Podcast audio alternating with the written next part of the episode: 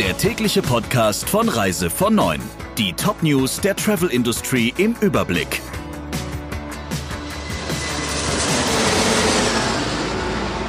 Mit Friederike Breyer, schönen guten Morgen.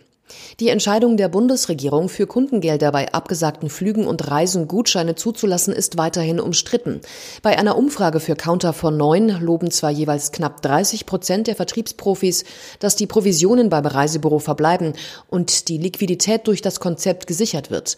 70 Prozent fürchten allerdings auch viele Diskussionen mit Kunden, die ihr Geld zurückfordern. Die Pauschalreise bekomme einen größeren Knacks als durch die Thomas Cook-Pleite, hieß es von einem Büro. Das Image der Pauschalreise wäre dahin, so die Sorge eines anderen Reiseprofis. Insgesamt würde eine Mehrheit der Befragten den Kunden lieber die Wahl zwischen Rückzahlung und Gutschein lassen. 44 Prozent befürchten, dass die Gutscheinlösung das Vertrauen der Kunden in ihr Reisebüro schwächt. An der Umfrage für Counter von 9 haben sich mehr als 800 Vertriebsprofis beteiligt. Der Wanderreisespezialist Wikinger sagt alle Flugreisen bis Ende Mai ab. Betroffen davon sind rund 10.000 Gäste. Durch den enormen Geschäftsausfall ist das Unternehmen zu Kündigungen gezwungen. 71 Mitarbeiter werden entlassen. Damit trennt sich Wikinger von rund 45 Prozent der Belegschaft. Für das verbleibende Personal hat der Reiseveranstalter ab April Kurzarbeit beantragt. Man mache sich klein und werde viele Jahre brauchen, um die Zahlen von 2019 wieder zu erreichen, so Gesellschafter Kraus. Wikinger Reisen hatte im vergangenen Jahr rund 122 Millionen Euro umgesetzt.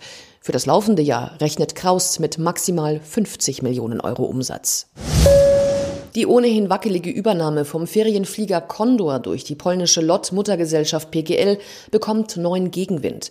Mehrere Condor-Gläubiger haben beim Frankfurter Landgericht Rechtsmittel gegen das Ende des Schutzschirmverfahrens eingelegt.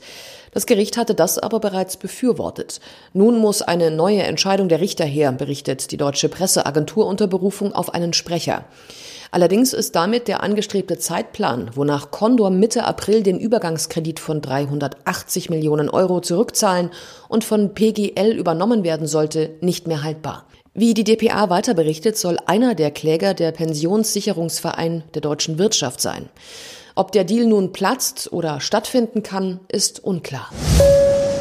Wegen bezahlter Flüge, die wegen der Corona-Krise jetzt nicht stattfinden, stehen die Airlines bei Kunden mit 32 Milliarden Euro in der Kreide. Das schätzt der Luftfahrtverband IATA. Allein im zweiten Quartal werde die Airline-Industrie Nettoverluste im Umfang von 36 Milliarden Euro zu verkraften haben. Und IATA geht noch weiter. Der Einnahmeausfall wird sich nach Berechnungen auf 233 Milliarden Euro belaufen wenn sich die strengen Reisebeschränkungen auf einen Zeitraum von drei Monaten erstrecken.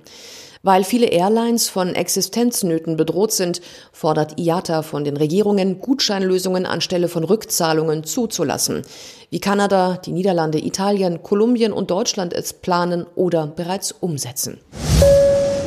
Der März ist ein schwarzer Monat für die deutschen Reisebüros gewesen. Da haben die Auswirkungen des Coronavirus voll durchgeschlagen. Der fakturierte Gesamtumsatz ist um 81 Prozent eingebrochen, wie Daten des TATS Reisebürospiegels zeigen. Der abgerechnete touristische Umsatz weist ein Minus von 53 Prozent aus.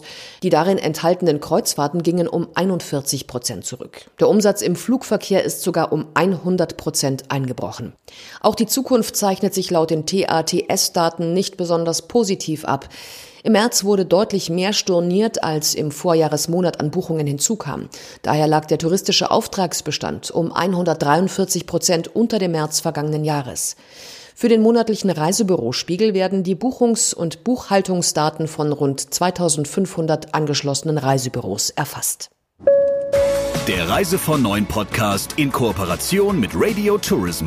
Mehr News aus der Travel Industry finden Sie auf reisevon und in unserem täglichen kostenlosen Newsletter.